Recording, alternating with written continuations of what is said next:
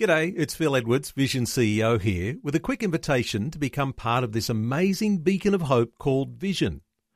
Together we can put our love into action to help people of all kinds build or rebuild their lives on the truth of God. Please consider the part you can play during our upcoming Visionathon appeal, remembering that it's your support that makes Vision possible, including this podcast. Life, culture, and current events from a biblical perspective. 2020 on Vision. The recent backflip from the WA McGowan government has been a timely reminder just how fragile and unprotected freedom of religion is in Australia. You'll recall that Christian gatherings arranged by the Australian Christian Lobby in taxpayer funded buildings were initially banned because the views expressed were contrary to those held by the Western Australian government. But the heavy handed decision has its basis in laws passed immediately after winning power in both houses back in March. Let's get some insights. Damien Wyld leads the Australian Family Coalition, reviving now what is called the Freedom Declaration, a petition you can sign demanding some action around religious freedom. Uh, Damien Wyld, a special welcome back to 2020. Good to be on the show, Neil. Damien, were you surprised that an Australian government would want to ban and silence all opposition to its own ideological stance? Well, there aren't many things that shock me anymore, Neil, but I truly was shocked by this because it takes the idea of cancel culture to a whole new level. We, I, I don't think, you know, are surprised to see this sort of peer pressure, this woke virtue signalling among people online and those sorts of places, but to actually have a government uh, seek to cancel those who might disagree with its views is just a shocking new uh, level. Um, uh, this has uh, been exacerbated to. So, look, it's certainly been welcome to see them back down um, over their, their decision. What that ultimately looks like, we'll, we'll wait to see. But it's also fair to say that this back down would not have come without significant community pressure. So perhaps they know they've overstepped the mark. But the fact they ever felt they could do this was quite alarming. Well, there is an upper and a lower house in Western Australia, and I imagine that control of both houses often leads to overreach of power. Do you think this might be an example of that?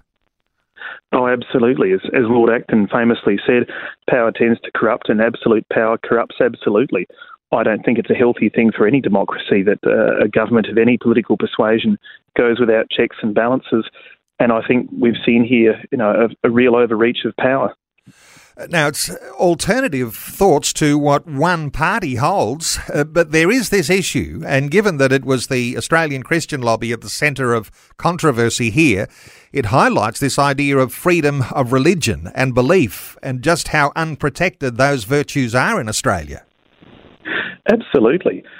I mean, I'm I'm personally, a, as I'm sure many of your listeners are as well, a big believer in freedom of association. So if people want to host or not to host a particular body or group or organisation, fine. But this is not, you know, a, a private um, uh, facility. This is a taxpayer-funded facility, and when a government can just lock out people it disagrees with, it lays bare the fact that our freedoms are just um, basically non-issues to most levels of government at the moment it points to the, the clear growing need to finally act on the promises that were given to the Australian public in 2017 and do something about legislative, legislatively protecting our freedoms.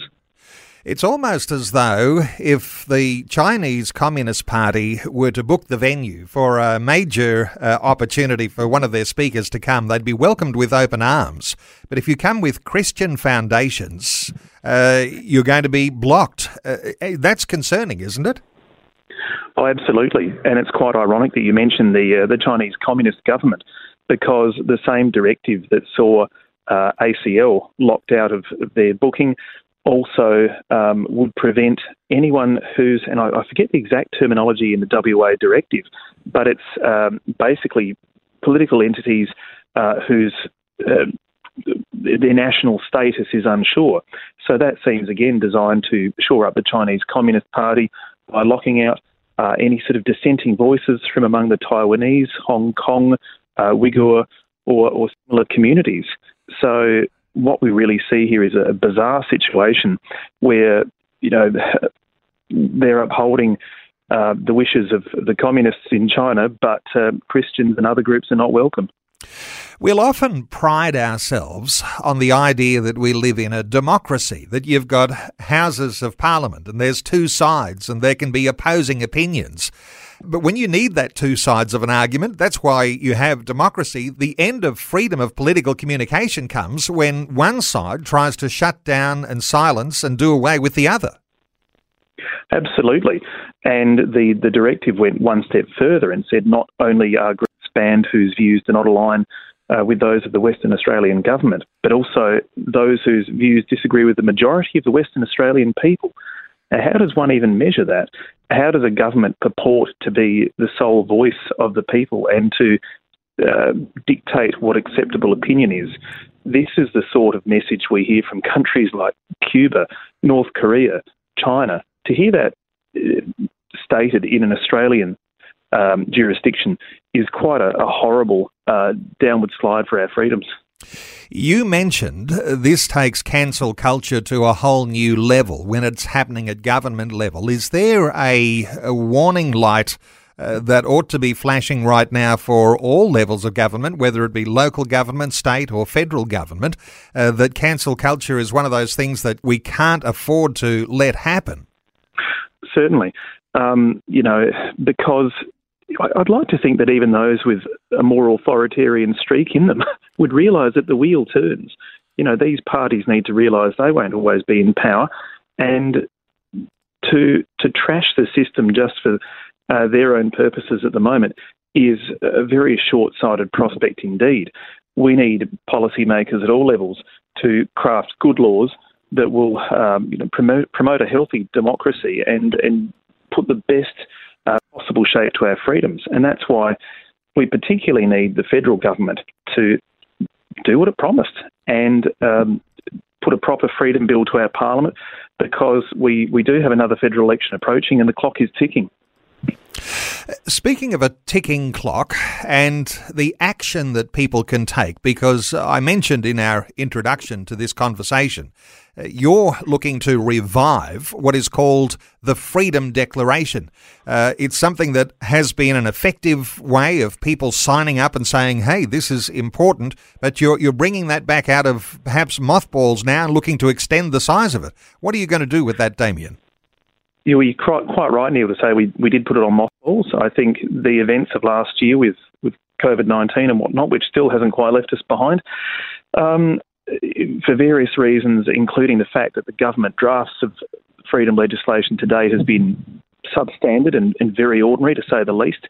We felt that it was high time to resurrect this document, which was already at about 20,000 signatures. Since launching it in the last week, we've had another 3,000 more, so we're at 23,000 we would love to see as many people as possible put their names to this because we are in discussions with our federal parliamentary friends about uh, presenting this document in the near future. We hope, uh, as with earlier efforts on this front, that it really puts front and centre before our federal parliamentarians' eyes the fact that there's a sizable body of the Australian community that really cares about this. And look, while, while the economy and our borders and health is all incredibly important, we also need this matter to be dealt with. You know, we are the sort of people who have been called quiet Australians. Perhaps it's time that we were quiet no longer. I wonder, Damien, if you've got an insight here, because some might be thinking this is an initiative that comes from Christians to say, how about strengthening the religious freedom provisions? But uh, this is really a promise that the government has made, isn't it? And uh, there's a long wait for the government to fulfil its promise and causing many to be rather uh, frustrated because there's all sorts of things that are being trampled over right now. Absolutely. Uh, I think, as people would know, this promise was made uh, against the backdrop of the marriage debate of 2017. We've since then had the Ruddock Review into Religious Freedom, and I appeared before that body in 2018. We're now talking three or four years ago for some of these promises, and still nothing has been done. And in the intervening period, we've had any number of, you know, quite prominent cases where freedom of religion and belief has been, you know, infringed in this country. So the fact that our leaders have still not acted on this, I think people have a, a right to be frustrated. and even even annoyed. And frankly, they deserve better. But if we want to see something happen, we need to speak up now. Well, you've got something like 50,000 members of the Australian Family Coalition. Uh, you had 20,000 signatures on that original petition, the Freedom Declaration. What are you hoping that can happen today for listeners who are hearing our conversation today saying, you know, I can put my name to that new Freedom Declaration? What do you want them to do? Oh, visit our website at austfamily.com.au. That's A-U-S-T family.com.au. And it's fairly prominent. Uh, there's a campaign banner on the top of the page, or you can simply click campaigns and look for the Freedom Declaration, and we'd love to have you uh, affix your name to that document.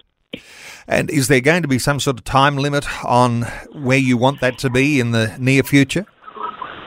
We haven't set a closing date as yet, uh, but we will be communicating with all of our supporters in one of our regular emails. Uh, so if people do put their name to it, uh, we'll keep them certainly posted and up to date on what's happening as well as uh, when it is finally presented.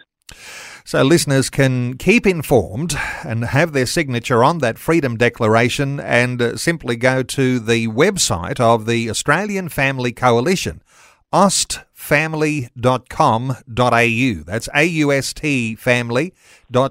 Damien Wyld leads the Australian Family Coalition. Damien, thanks so much for your insights today on 2020. Always a pleasure, Neil. Thanks for taking time to listen to this audio on demand from Vision Christian Media. To find out more about us, go to vision.org.au.